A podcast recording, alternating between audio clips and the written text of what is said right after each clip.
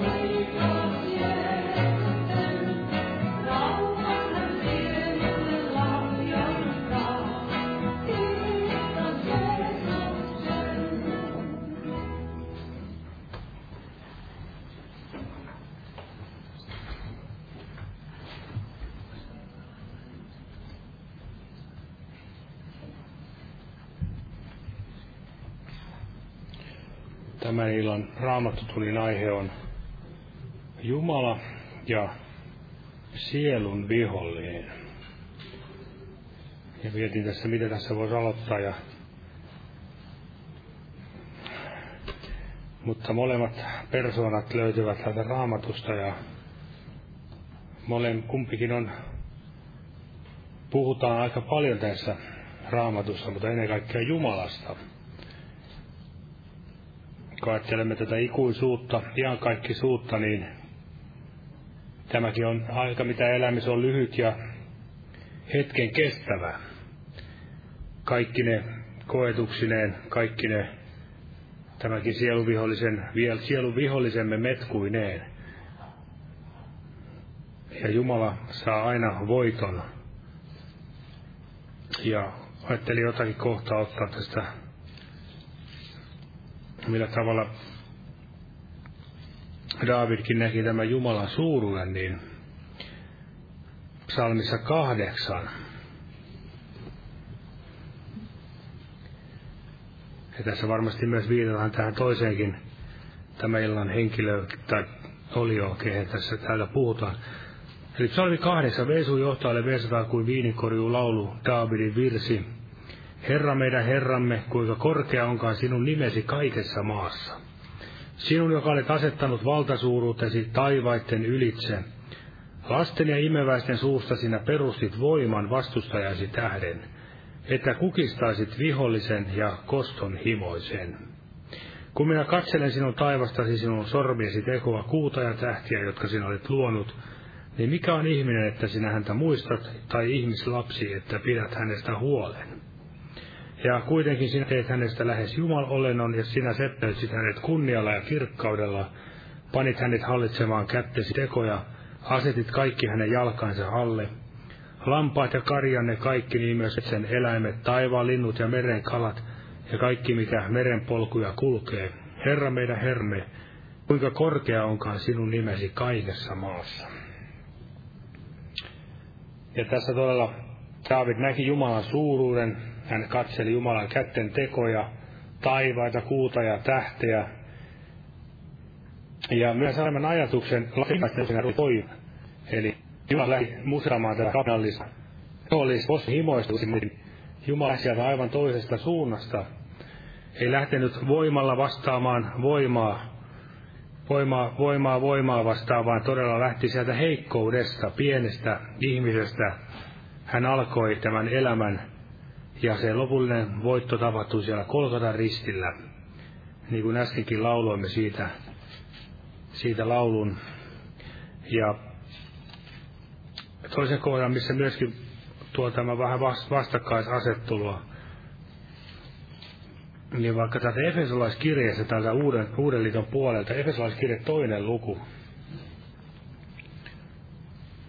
ja siitä ihan alusta, Efesolaiskirje 2.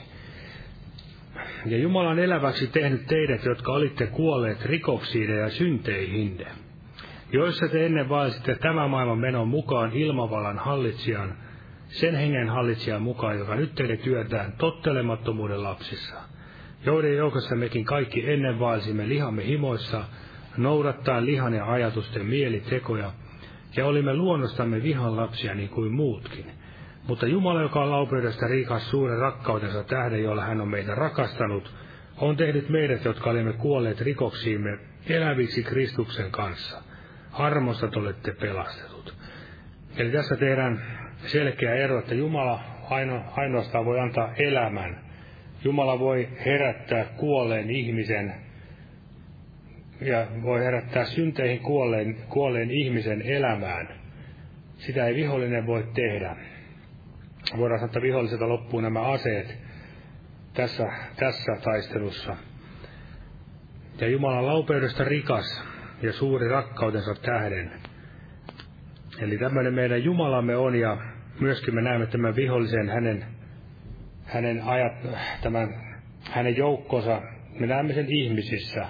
Me näemme sen myös omassa lihassamme, oman sydämemmekin ajatuksissa, kun niitä näin katselemme, niin näemme siellä, mitä, mitä tämä toinen, toinen tämän maailman ruhtinas tahtoo tehdä.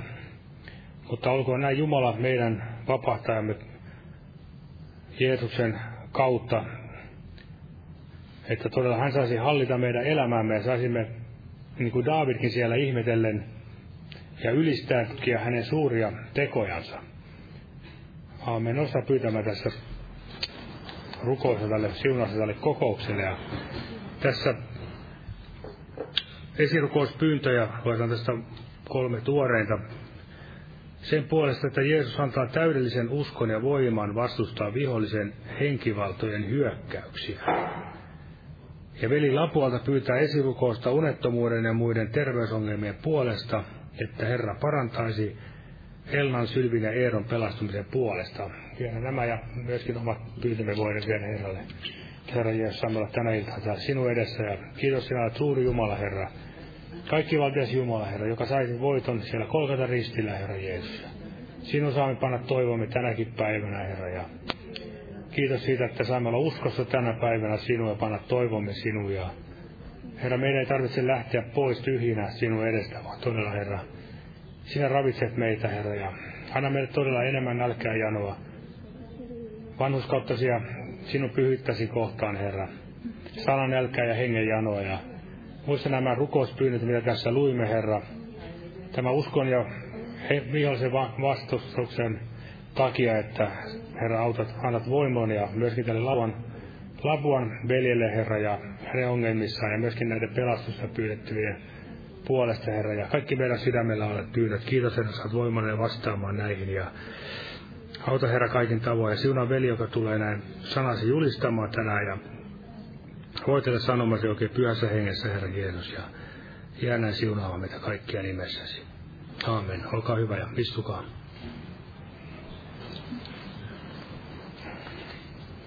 Ja tässä kokouksia, nyt on sitten varmistunut nämä telttakokoukset, telttakokouksen ajankohta, eli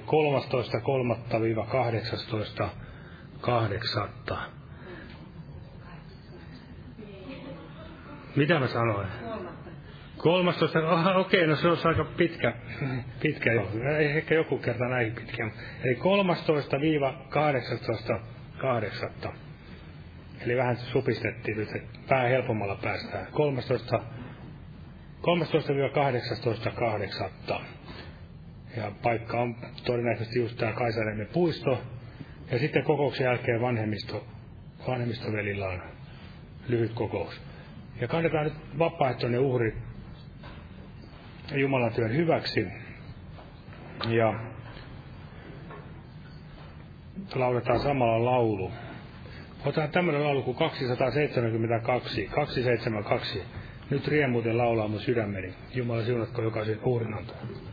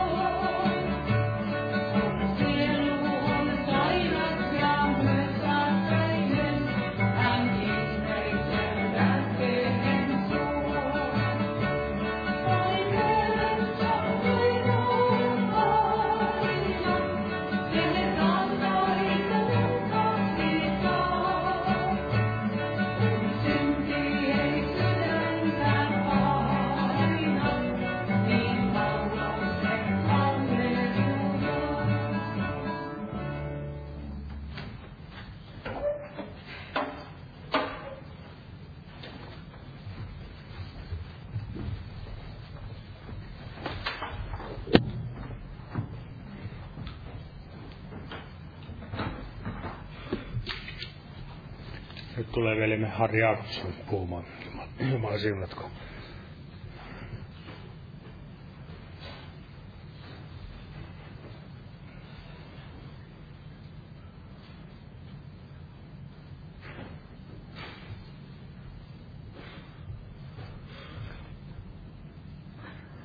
Rauhaa kaikille. Tässä oli tällainen laaja aihe, Jumala ja sielu vihollinen, niin kuin tämähän on äärimmäisen laaja aihe, mutta otan joitakin ajatuksia tästä. Mutta lähdemme ihan alusta tästä. Otamme ensimmäinen Mooseksen kirja, ensimmäinen luku, ensimmäinen jae. Täällä sanotaan, ja alussa, alussa loi Jumala taivaan ja maan.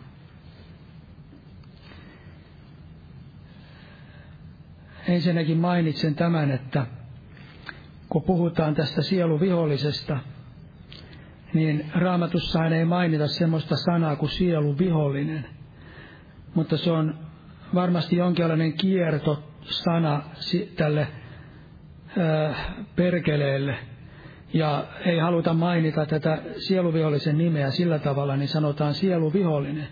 Ja tämä on hyvinkin osuva nimi, koska sieluvihollinen on todella meidän sielujemme vihollinen. Ja hänestä käytetään myös nimitystä vihollinen. Hän on Jumalan vihollinen ja hän on myöskin meidän vihollisemme, jotka uskomme Jeesuksen Kristukseen. Mutta tässä ensimmäisessä jakeessa sanotaan alussa on Jumala taivaan ja maan. Ja uskon näin, että tässä tarkoitetaan sitä, että Jumala on kaiken luonut. Eli hän on luonut sekä henkimaailman, että hän on luonut myöskin tämän aineellisen maailman. Eli alussa hän loi kaiken, kaiken mitä on olemassa. Ja kun Jumala loi kaiken, mitä on olemassa, niin tässä kerrotaan sitten tarkemmin, että millä tavalla Jumala sitten alkoi tätä näkyväistä maailmaa luomaan – ja kun hän oli kaiken luonut, niin sanotaan tässä ensimmäisen jakeen 31. jae. Ja Jumala katsoi kaikkea, mitä hän oli tehnyt, mitä hän tehnyt oli, ja katsossa oli sangen hyvää. Ja tuli ehto ja tuli aamu kuudes päivä. Ja se seuraavassa luvussa sanotaan alussa, niin tulivat valmiiksi taivas ja maa kaikki ne joukkoinensa. Eli Jumala oli luonut kaiken, ja Jumala katsoi kaikkea, mitä hän oli tehnyt, ja se oli sangen hyvää. Ja ymmärrän sillä tavalla, että se tarkoittaa kaikkia, että kaikki oli sange hyvä, sekä henkimaailma oli hyvä, että myöskin tämä ajanen maailma oli hyvä. Eli tässä vaiheessa ymmärtääkseni sieluvihollinen ää, ei ollut vielä langennut syntiin. Eli oli olemassa hyviä enkeleitä ja hyvä enkelimaailma, kerupeine ja serapeine ja kaikki ne, ja koko tämä maailma, ja Jumala oli luonut ihmisenkin miehen ja naisen, niin kuin sanotaan tässä samassa luvussa, ensimmäisessä luvussa. Ja kaikki oli sangen hyvää. Mutta sitten tapahtui tämä syntiin lankeemus, ja sehän tapahtui ensimmäisenä henkimaailmassa. Ja täällä Hesekilin kirjassa sanotaan, puhutaan Tyyron kuninkaasta, ja tämä Tyyron kuningas, vaikka puhutaan Tyyron kuningasta, niin uskon, että tässä on myöskin tällaista profetiaa, sielu vihollisesta. Monta kertaa raamatussaan puhutaan päällekkäin erilaisista asioista. Jumala on aivan niin kuin peittänyt johonkin ää, tällaiseen profetiaan, joka puhu, kuvastaa jotakin maallista asiaa, niin myöskin tämmöisiä hengellisiä asioita. Niin kuin tässä sieluvihollisen lankeemuksen. 28. luku ja jae 12. Ja minulle tuli tämä Herran sana, ihmislapsi, viritä itku Tyyroon kuninkasta, ja sano hänelle, näin sanoo Herra, he, näin sanoo Herra, Herra, sinä olet, sopus, olet sopusuhtaisuuden sinetti, täynnä viisautta, täydellinen kauneudessa.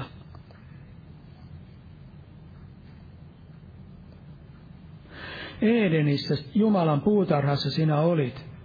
Peitteenäsi olivat kaikkinaiset kalliit kivet, karneolia, topasia ja jaspista, krysoliittia, onyksia ja perylliä, safiria, rubiinia ja smaragdia sekä kultaa olivat upotus- ja syvennystyöt sinussa, valmistetut sinä päivänä, jona sinut luotiin. Sinä olit kerupi, laajasti suojaavainen, ja minä asetin sinut pyhälle vuorelle. Sinä olit Jumal olento, ja käyskentelit säihkyvien kivien keskellä.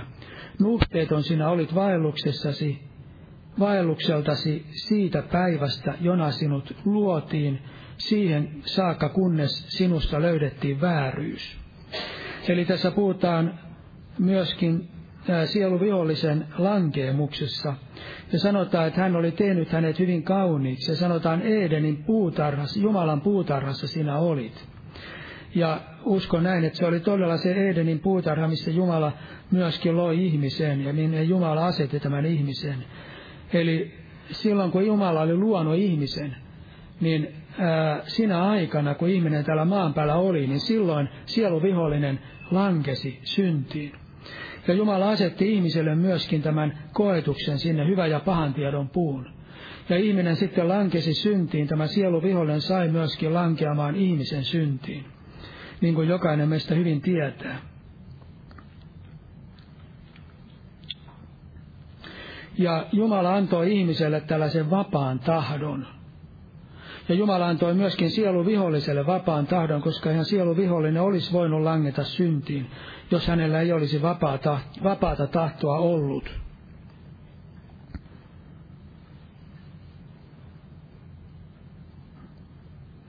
Ja olen tätä miettinyt joskus ja varmaan moni muukin on miettinyt, minkä tähden Jumala antoi tällaisen vapaan tahdon. Hän tiesi, että ihminen tulee lankeamaan syntiin.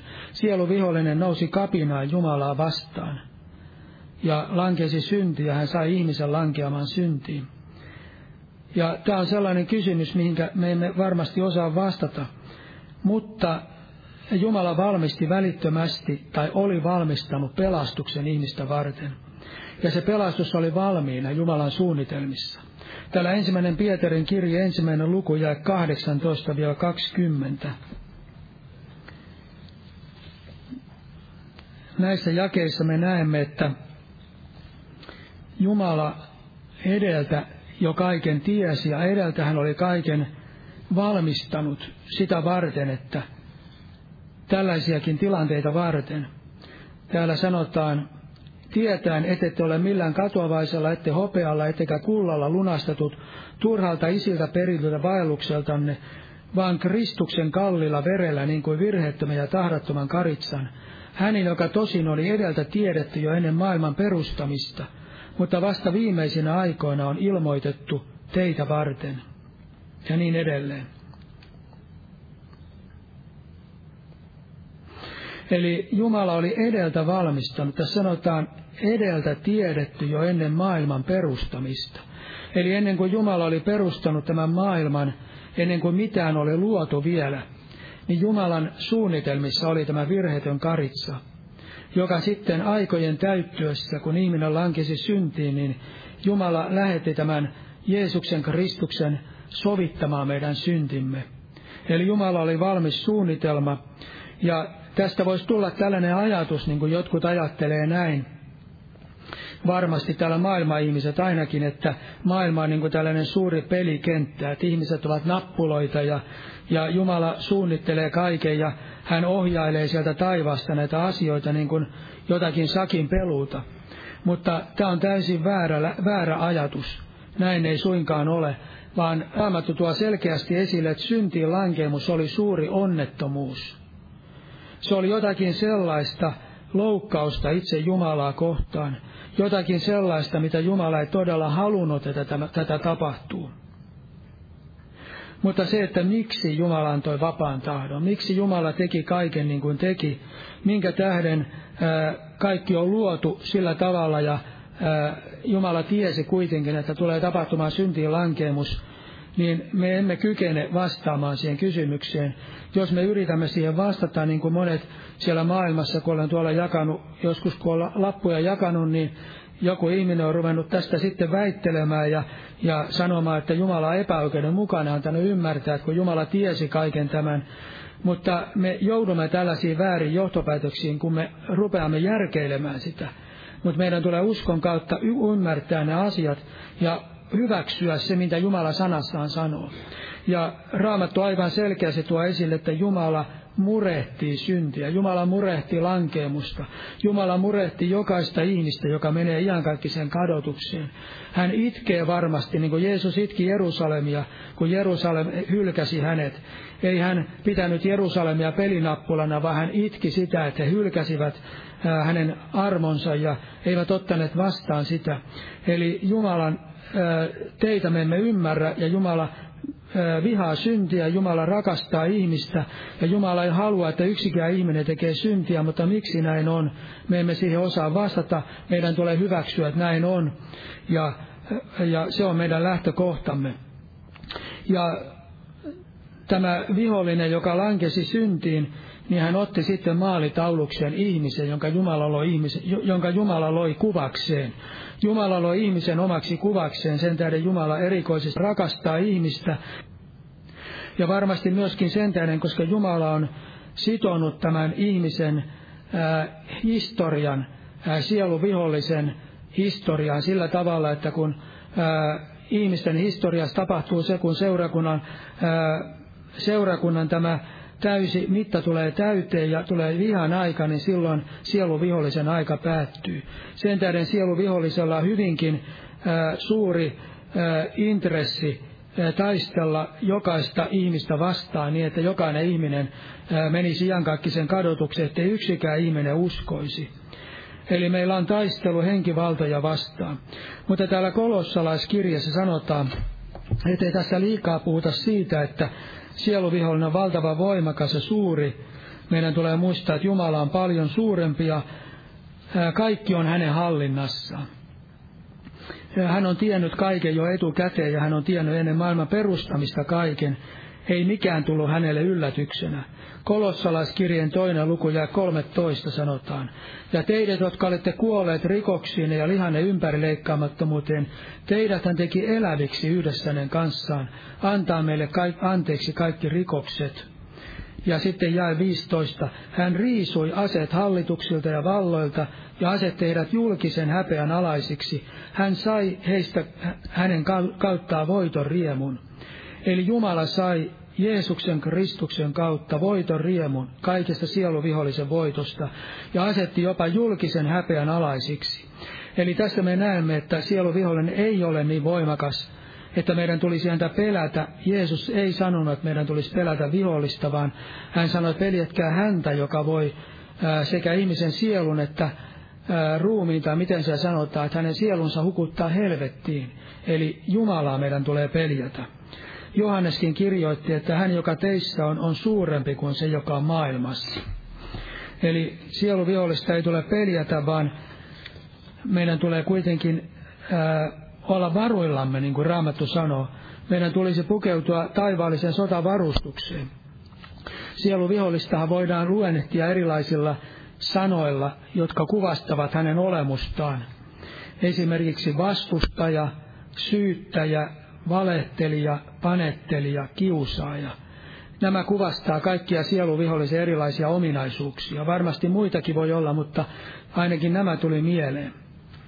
Ja hänen tarko- tarkoituksensa on vastustaa Jumalan suunnitelmia kaikessa. Jumalaa kaikessa ja hän tietää, että hänen aikansa tulee päättymään, sen tähden hän pitää kiirettä, varmaan tänä päivänä erikoisesti. Ja täällä Efesolaiskirjan kuudes luku ja 11. Tässä sanotaan,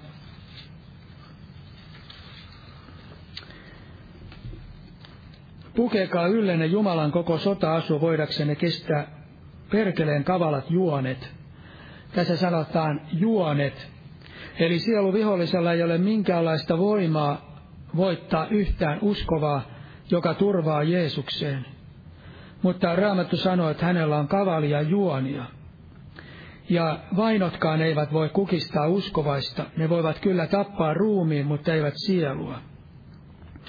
Ja vihollisen tarkoitus on viedä jokainen ihminen helvettiin. Se on sieluvihollisen päämäärä, se on sieluvihollisen tarkoitus, ja hän ei kaihda minkäänlaisia keinoja. Hän voi käyttää kaikkia mahdollisia keinoja, jotta ihminen ei pelastuisi, ja estääkseen ihmistä pääsemästä sinne perille asti sinne taivaaseen. Mutta kiitos Jumalalle, Jeesus on voimakkaampi. Ja Jeesuksen Kristuksen, kun me turvaamme, yksikään ei voi riistää meitä hänen kädestään, jos me turvaudumme Jeesuksen Kristukseen. Jos me emme turvaudu häneen, niin silloin meillä ei ole mitään takeita. Mutta kun me turvaudumme Jeesukseen ja haluamme olla hänen omiaan, niin silloin se on varma asia, että vihollisella ei ole mitään valtaa meihin nähden sillä tavalla, että hän voisi estää meitä pelastumasta. Mutta jokainen uskovainen joutuu koete, koetelluksi. Ja tuli mieleen tämä ajatus, että sieluvihollinen, ää, kun me joudumme koetelluksi, niin Jumala käyttää myöskin tätä sieluvihollista siinä. Ja kun sieluvihollinen puhuu, niin aina siinä on jokin ansa mukana. Jos me kuuntelemme sieluvihollista, niin meidän tulee muistaa aina, että siinä on aina jokin ansa. Ja jokainen meistä on varmaan langennut siihen, että me olemme kuunnelleet sieluvihollista. Hän voi syyttää meitä, hän voi kehottaa meitä johonkin jättämään kaiken tai lähtemään kokonaan tästä uskon tieltä tai mitä tahansa. Tai sitten hän voi antaa meille jotakin sellaisia hyviä neuvoja, jotka meidän mielestä alusta saattaa tuntua oikein hyviltäkin. Mutta aina jos me kuuntelemme sieluvihollista, siinä on aina jokin ansa. Koska sieluvihollinen todella on kavala. Ja tässä on hyvä esimerkki tästä Luukkaa evankeliumin neljäs luku siitä alusta, koska Jeesus itse ää, oli koeteltuna ja hän antoi myöskin meille esimerkin siitä.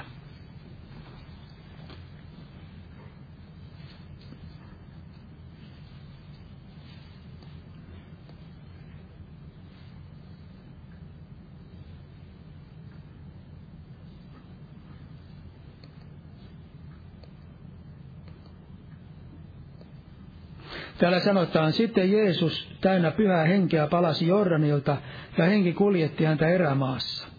Ja perkele kiusasi häntä neljäkymmentä päivää, eikä hän syönyt mitään niinä päivinä, mutta kun ne olivat päättyneet, tuli hänen nälkä. Eli Jeesus joutui kiusattavaksi. Toisessa evankelmissa Matteuksessa sanotaan jopa, että henki vei Jeesuksen sinne kiusattavaksi. Samoin jokainen uskovainen joutuu ää, taisteluun myöskin näillä alueilla. Ja sitten kolmas jae sanotaan, niin perkele tuli hän, sanoi hänelle, jos sinä olet Jumalan poika, niin sano tälle kivelle, että se muuttuisi leiväksi. Tässä me näemme, että heti kun vihollinen puhuu, heti siinä on jokin tällainen ansa, jos sinä olet Jumalan poika. Sielu vihollinen yrittää saada, yritti saada Jeesuksen epäilemään sitä, että kuka hän todella oli, tai hänen asemaansa. Ja samalla tavalla vihollinen yrittää saada meitäkin epäilemään sitä meidän asemaamme, sitä, että me olemme hänen omia, me olemme Jeesuksen omia ja me olemme Jumalan lapsia ja, ja, ja ketä me todella olemme Kristuksessa. Vihollinen yrittää saada sitä horjuttamaan. Aina siinä on jotakin vihollista, kun me kuuntelemme, aina jotakin, joka yrittää tuoda meille sellaista epäuskoa. Ja Jeesus sanoi, neljäs jae, Jeesus vastasi hänelle, kirjoitettu on, ei ihminen elä ainoastaan leivästä. Eli Jeesus ei alkanut selittämään mitään, vaan hän vetosi Jumalan sanaan.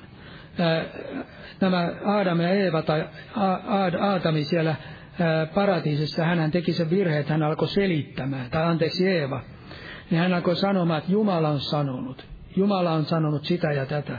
Hän alkoi kuunnella vihollista, mutta Jeesus ei alkanut kuunnella, vaan hän sanoi, että kirjoitettu on. Eli hän ei alkanut kuunnella sieluvihollista. Hän tiesi, että vihollisella ei ole mitään muuta taktiikkaa, tai sen taktiikka on aina yrittää saada hänet jonkinlaiseen ansaan. Sitten viides jae. Perkele vei hänet korkealle vuorelle ja näytti hänelle tu- tuokiossa kaikki maailman valtakunnat ja sanoi hänelle, sinulle minä annan kaiken tämän valtapiiri ja sen loiston sillä minun haltuuni se on annettu, ja minä annan sen kenelle tahdon. Jos sinä siis kumarrat, kumarrut minun eteeni, niin kaikki tämä on oleva sinun. Tässä on ansoja kyllä tarpeeksi, mitä vihollinen toi. Ensinnäkin hän lupasi pienellä myönnytyksellä hyvin paljon. ainoastaan kumartaa sieluvihollista. Ei tarvitse kulkea ristin tietä, ei tarvitse kärsiä, ei tarvitse kulkea sitä ää, kaitaa tietä, mitä, mikä, minkä isä oli myöskin Jeesuksen tähden Jeesukselle antanut kuljettavaksi tällä maan päällä. Hän antoi tällaisen pienen myönnytyksen, että jos teet tämän, niin silloin saat kaiken tämän. Ja sieluvihollinen tekee aivan sama jokaiselle uskovaiselle. Hän yrittää viedä meidät pois omalta siltä tieltä, minkä Jumala meidät on kutsunut. Meillä on jokaisella Jumalalta joku, jokin suunnitelma ja joku tie. Ja sieluvihollisen tarkoitus on, että me tekisimme jonkinlaista myönnytystä, että me poikkeaisimme siltä tieltä, minkä Jumala meidät on asettanut, ja siltä paikalta, minkä Jumala on meille antanut. Monta kertaa voi tulla sellaisia ajatuksia, että lähde pois tai tee sitä ja tätä, älä ole sillä paikalla tai poikkea hieman siitä ja niin edelleen. Niin se on aina niitä sieluvihollisen juonia, koska sieluvihollinen ei halua, että me olemme sillä paikalla, minkä Jumala meidät on asettanut, ja kulkea sitä tietä, minkä Herra on antanut meille kuljettavaksi. Ja jos me teemme kompromisseja sieluvihollisen kanssa, niin se kompromissi on ää, tietyllä tavalla sellainen kumarrus, me kumarramme paholaista. Eli Jeesus, Jeesusta yritettiin saada kumartamaan paholaista, tekemään jonkinlaisen pienen myönnytyksen, ja hän saisi paljon. Ja sitten tässä on toinenkin tällainen ihan valhe. Sieluvihollinen sanoi, että, että minä annan sen kenelle tahdon. Maailma ei kuulu paholaiselle. Vaikka maailma, paholainen pitääkin maailmassa otteessa hyvinkin paljon ihmisiä ja, ja paljon valtakuntiakin voi pitää otteestaan, mutta hänellä ei ole valtaa kenellekään antaa tätä valtakuntaa, ei tätä maailmaa. Vaan Raamattu sanoo siellä psalmissa, että Herran on maa ja kaikki mitä siinä on, maan piiri ja ne, jotka siinä asuvat. Eli Jumala omistaa kaiken, hän on kaiken, kaiken tämän Herra myöskin tämän ajallisen, tämän näkyväisen maailman. Mutta kahdeksas jae, mitä Jeesus teki. Jeesus vastasi ja sanoi hänelle kirjoitettuun, sinun pitää kumartamaan Herraa sinun Jumalaasi ja häntä ainoata palvelemaan. Eli paholainen halusi kaapata vallan Jumalalta ja yritti saada ihmiset kumartamaan ja palvelemaan häntä, mutta Jeesus ei myöntynyt hetkeksikään siihen. Hän ei ottanut paholaiselta mitään. Ja sanoi, että ainoastaan Jumalaa tulee kumartaa, ainoastaan häntä tulee palvella. Ja tämä on se oikea asenne, ja se asenne, minkä Jeesus antoi, hän ei alkanut kuunnella niitä kompromisseja eikä niitä mietiskelemään, että mikä olisi paras ratkaisu tässä tilanteessa, vaan hän vetosi Jumalan sana ja vetosi siihen, minkä, mikä on Jumalan tahto tässä, että Herraa Jumalaa pitää sinun kumartamaan. Sitten yhdeksäs jae. Ja hän vei hänet Jerusalemiin ja hänet asetettiin pyhäkön harjalle ja asetti hänet pyhäkön harjalle ja sanoi hänelle, jos sinä olet Jumalan poika, niin heittäydy tästä alas. Sillä kirjoitettu on, hän antaa enkeleilleen käskyn sinusta ja, he, ja varjella, että he varjelisivat sinua, ja he kantavat sinua käsillänsä, ettet jalkaisi kiveen loukkaisi. Tässä sieluvihollinen vei hänet Jerusalemiin, asetti hänet pyhäkön harjalle ja sanoi, jos sinä olet Jumalan poika, niin heittäydy tästä alas. Ilmeisesti tässä oli jonkinlainen ajatus, että Jeesus etsisi sitä ihmiskunnia. Jeesus heittäytyisi sieltä alas ja ihmiset näkisivät, miten enkelit tulevat pelastamaan Jeesuksen.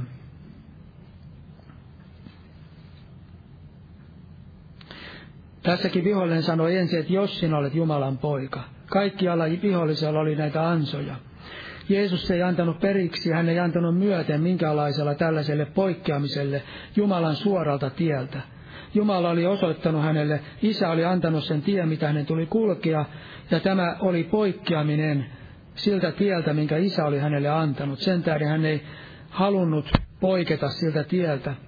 Ja saatana käyttää hyvinkin taitavasti Jumalan sanaa, kun yrittää johtaa uskovia, vilpittömiäkin uskovia pois Jumalan sanasta, pois siltä tieltä, minkä Jumala meidät on asettanut, viedäkseen Jumalan, sana, Jumalan lapset harhaan. Tässä me näemme siis, että vihollinen käyttää Jumalan sanaa viedäkseen uskovia myöskin Jeesuksen Kristuksen poikkeamaan siltä tieltä, minkä Jumala meidät on asettanut. Ja vihollinen käyttää sitä hyvin taitavasti, tätä Jumalan sanaa. Ja jos me emme tunne Jumalan sanaa, niin silloin me voimme eksyä. Jeesus sanoi, ettekö te siitä syystä eksy, kun ette tunne kirjoituksia, ettekä Jumalan voimaa. Jeesus ei turhaan sanonut sitä. Jeesus sanoi, että eksytte, kun ette tunne kirjoituksia, ettekä Jumalan voimaa. Eli jos me emme tunne kirjoituksia tai Jumalan voimaa ja hänen mahdollisuuksiaan tehdä niitä asioita, mitä hän haluaa tehdä, ja Jeesuksen Kristuksen ristiä ja niin edelleen. Jos me emme tunne näitä, niin Raamattu sanoo, että me eksymme. Me tarvitsemme Jumalan sanan tuntemista ja hyvin Jumalan sanan tuntemista. Sillä sielu vihollinen käytti Jumalan sanaa, mutta hän jätti Jumalan sanasta nimenomaan sen pois. Siellä psalmissa sanotaan, hän varjelee kaikilla teilläsi. Eli hän jätti yhden, kaksi sanaa pois sieltä.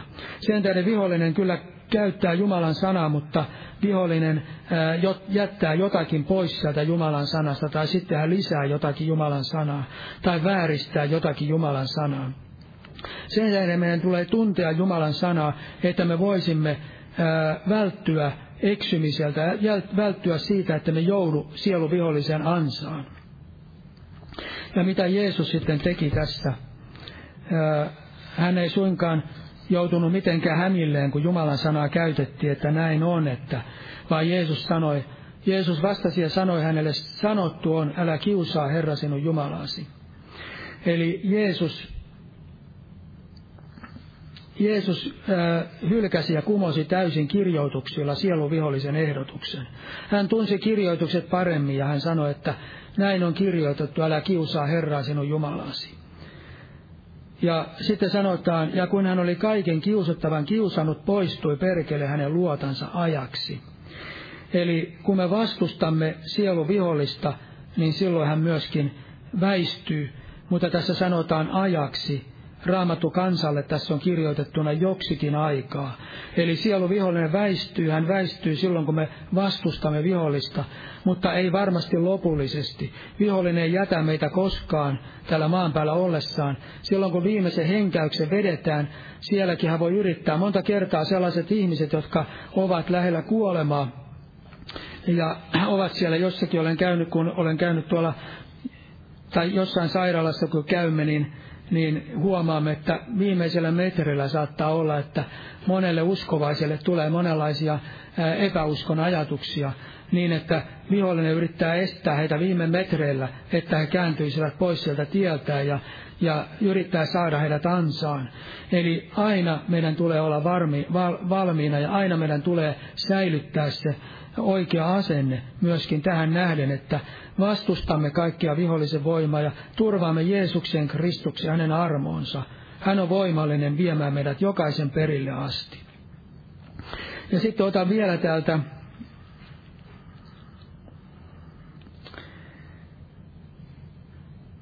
täältä raamatusta, mitenkä erään paholaisen oikein kierron esimerkin siitä, miten sieluvihollinen yrittää saada mikä, mikä ansa sieluvihollisella voi olla. Täällä apostolien tekojen 16. luku jae 16 ja 17. Ja tapahtui meidän mennessämme rukouspaikkaan, että meitä vastaan tuli eräs palvelijatar, jossa oli tietäjä henki, ja eräs, ja joka tuotti paljon tuloja isännälleen ennustamisellaan. Hän seurasi Paavalia meitä ja huusi sanoen, Nämä miehet ovat korkeimman Jumalan palvelijoita, jotka julistavat teille pelastuksen tien. Eli tässä me näemme ää, tällaisen ansan, minkä vihollinen oli virittänyt Paavalin ja hänen kumppaninsa eteen. Täällä oli tällainen mies, jossa oli taka nainen, jossa oli tietä ja henki. Sehän on paha henki, jossa tässä, joka tässä naisessa oli. Ja tämä nainen sitten mainosti näitä. Jumalan palvelijoita. Hän sanoi, että tässä ovat miehet, jotka julistavat teille Jumalan tien korkeimman Jumalan palvelijoita. Ajatelkaa, mikä mainos, minkälaista minkälaista mainostusta se on, että nämä, jotka täällä julistavat, niin heillä oli evankeliumin sana. Nämä julistavat teille, nämä ovat korkeimman Jumalan palvelijoita ja julistavat teille pelastuksen tien. Moni voisi ajatella näin, että tämä oli todella hienoa, mitä tässä tapahtui. Mutta kun me tarkemmin mietimme tätä asiaa, ja tätä varmasti vihollinen käyttää monta kertaa, tätä aivan samaa ansaa, niin vihollinen, vihollisen tarkoitus oli ää, kiinnittää heidän katseensa ihmiseen. Tässä ovat korkeimman Jumalan palvelijat, ja sieluvihollisen tarkoitus on aina kääntää katse ihmiseen, niin että me emme katso Jeesukseen, vaan me katsomme ihmiseen, ja sitten mitä ihmiset tekevät, heidän tekemisiinsä. He ovat korkeimman Jumalan palvelijoita, he julistavat teille. Eli katse pois Jeesuksesta, katse ihmisen ja heidän tekemisiinsä. Ja tätä vihollinen on monta kertaa käyttänyt. On monenlaisia niin sanottuja Herran palvelijoita ja todellisia Herran palvelijoita, niin kuin Paavali oli. Heitä saadetaan suureellisesti mainostaa.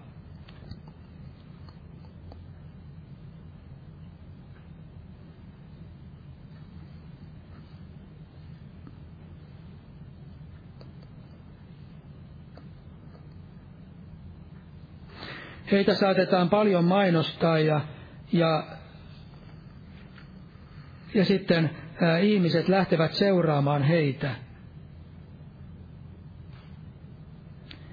Ja silloin keskipisteenä ei ole enää Kristus, vaan tämä ihminen ja se, mitä ihminen tekee. Ja tänä päivänä on paljon tällaista, että mainostetaan ihmisiä, julistetaan, että tulee se ja se henkilö, ja sitten kun tapahtuu jotakin, niin sitten valtavaa rummutusta siitä, mitä joku ihminen tekee. Mutta Raamattu sanoo näin, että Jeesus Kristus, Paavali kun paransi sairaita, niin hän sanoi, että mitä te meitä noin katselette. Ikään kuin me omalla voimalla me saisimme hänet kävelemään. Jeesuksen Kristuksen kautta tämä seisoo teidän edessänne. Eli Jumala kääntää meidän katseemme aina Kristukseen. Jumala haluaa, että me katselemme häneen, mitä hän tekee, ja julistamme hänen nimeänsä ja, ja, ja sitä, mitä hän tekee, ja hänessä yksin on pelastus. Mutta vihollinen haluaa aina kääntää katseen johonkin toimintaan, johonkin ihmiseen, joihinkin tekoihin. Ja tässä tapahtui myöskin tällä tavalla. Ja tämä kiusasi Paavalia. Hän ei hyväksynyt tätä. Hän ei ajatellut, että tämä on hyvä mainosta, vaan sanotaan, että hän teki Tätä hän teki monta päivää, mutta se vaivasi Paavalia, ja hän kääntyi ja sanoi hengelle, Jeesuksen Kristuksen nimessä minä käsken sinua lähtemään hänestä, ja se lähti sillä hetkellä. Ja tämän jälkeen sieluvihollinen hermostui. Sieluvihollinen ei hyväksynyt sitä, vaan tämän jälkeen alkoi vainot. Kun tämä naisen isännät, tämä oli tällainen palvelija, tai vaimon isännät näkivät, että, tai naisen isännät näkivät, että, että tämä henki oli ajettu ulos, niin sen jälkeen Paavalia ja Siilasta riistettiin ja heidät vietiin sitten hallitusmiesten eteen ja heidät pantiin lopulta tyrmään. Eli nousi vaino heitä vastaan. Eli sieluvihollisen tarkoitus on aina vastustaa Jumalaa ja, ää, ja hän käyttää monenlaisia juonia ja monenlaisia tällaisia ansoja saadakseen sitten mentyä vikaan siinä ää, hengellisessä elämässä ja hengellisessä evankeliumin työssä. Ja vihollisen tarkoitus on vastustaa Jumalaa sekä kansojen kohdalla että myöskin yksilön tasolla. Tuli mieleen esimerkiksi tämä Israel tänä päivänä. Kun me luemme uutisia, niin me tiedämme, että kaikki maat, lähes kaikki maat vastustaa Israelia. Ja Siinä on, tarko, siinä on takana varmasti nimenomaan se sieluvihollisen henkivalta. Kun me tiedämme, että Jumalalla on suunnitelmia Israelin kansalle, me tiedämme, että siitä tulee olemaan vielä tällainen pappisvaltakunta täällä maan päällä julistaa Jumalan suuria tekoja. Me tiedämme, että Jeesus Kristus tulee vielä Jerusalemiin, hän tulee hallitsemaan vielä sieltä Jerusalemista tätä maailmaa. Ja sieluvihollisen tarkoitus on tuhota tämä kansa, ensin tämä holokaustin kautta juutalaisia tuhosti ja, tämän, tuhotti ja tänä päivänä.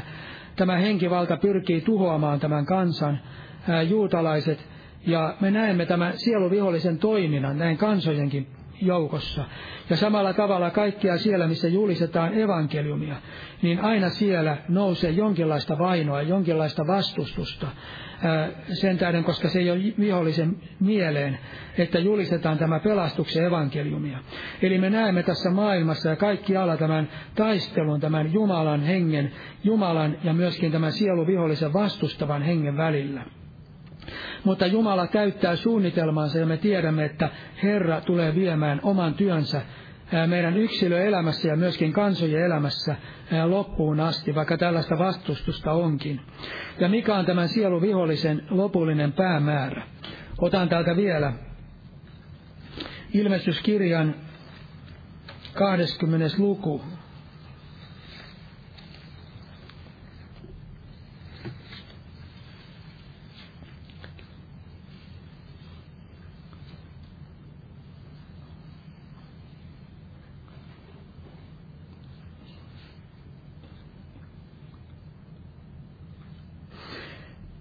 Ja minä näin tulevan taivaasta alas enkelin, jolla oli syvyyden avain ja suuret kahleet kädessään. Ja hän otti kiinni lohikärmeensä vanhan käärmeen, joka oli perkele ja saatana, ja sitoi hänet tuhanneksi vuodeksi. Ja heitti hänet syvyyteen ja sulki ja lukitsi sen sinetillä jälkeensä, ettei hän enää kansoja villitsisi siihen asti, kunnes ne tuhat vuotta ovat loppuun kuluneet. Sen jälkeen hänet pitää pääsettämään irti vähäksi aikaa. Eli tässä me näemme, mitenkä ää, näemme sen, ää, millä tavalla Jumala on voimakkaampi kuin vihollinen. Ajatellaan yksi ainoa enkeli, väkevä enkeli. Hänellä on suuret kahleet kädessä. Hän tulee ja sitoo tämän sielu vihollisen ja sitoo hänet ää, tuhanneksi vuodeksi syvyyteen. Ja tämän tuhannen vuoden jälkeen hänet päästetään vähäksi aikaa irti, seitsemäs jae.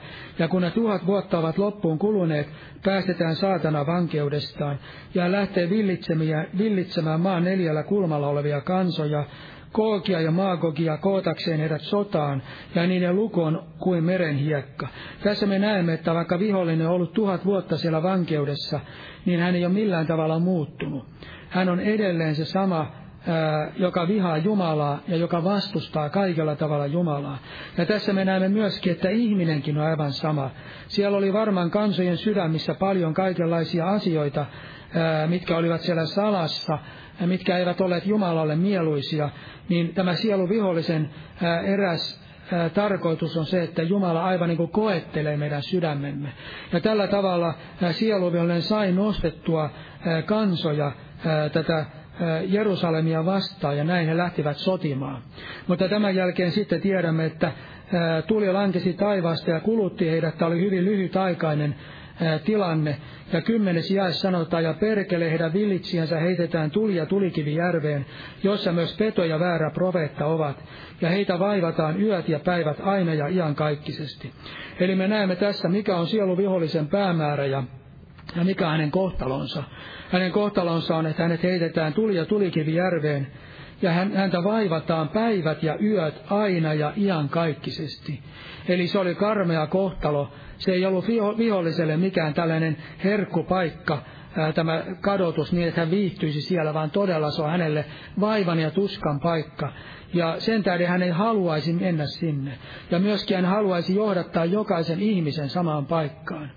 Ja jokainen ihminen, joka häntä seuraa, niin valitettavasti, ja jokainen ihminen myöskin, joka hänen talutusnuorastaan menee, niin menee aivan samaan paikkaan.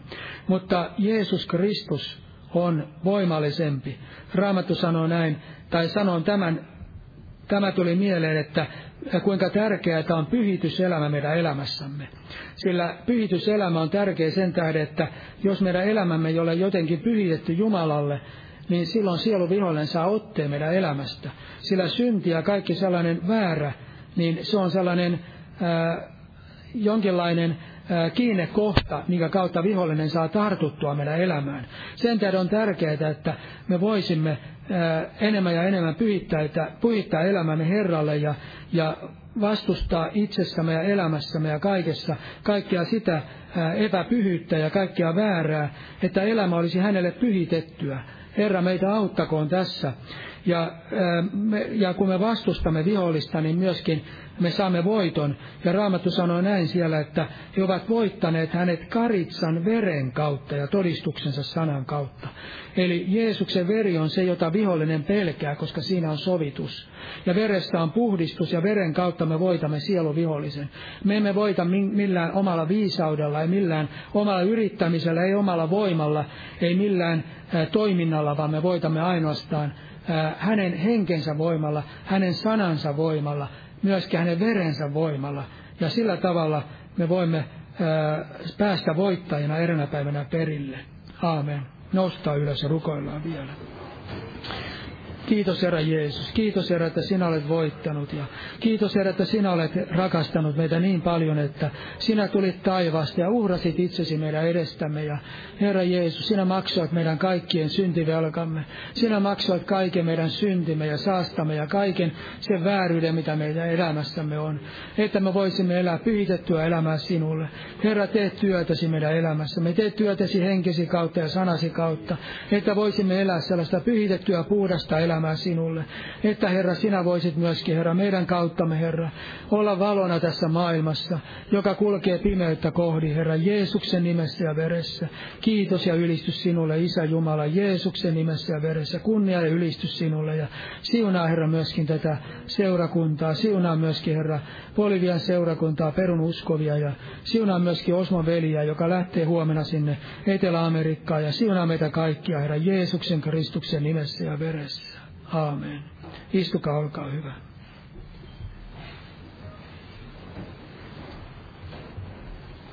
Lauletaan vielä tässä lopuksi laulu. Ja vielä tosiaan tämä vanhemmista veljen kokous tässä lopuksi. 329, joka Herran tuntee, voimallinen on. Veli tässä vielä rukoilee edessä, jos jollakin on jotain asiaa Herralle. 329 Jumala siunaa.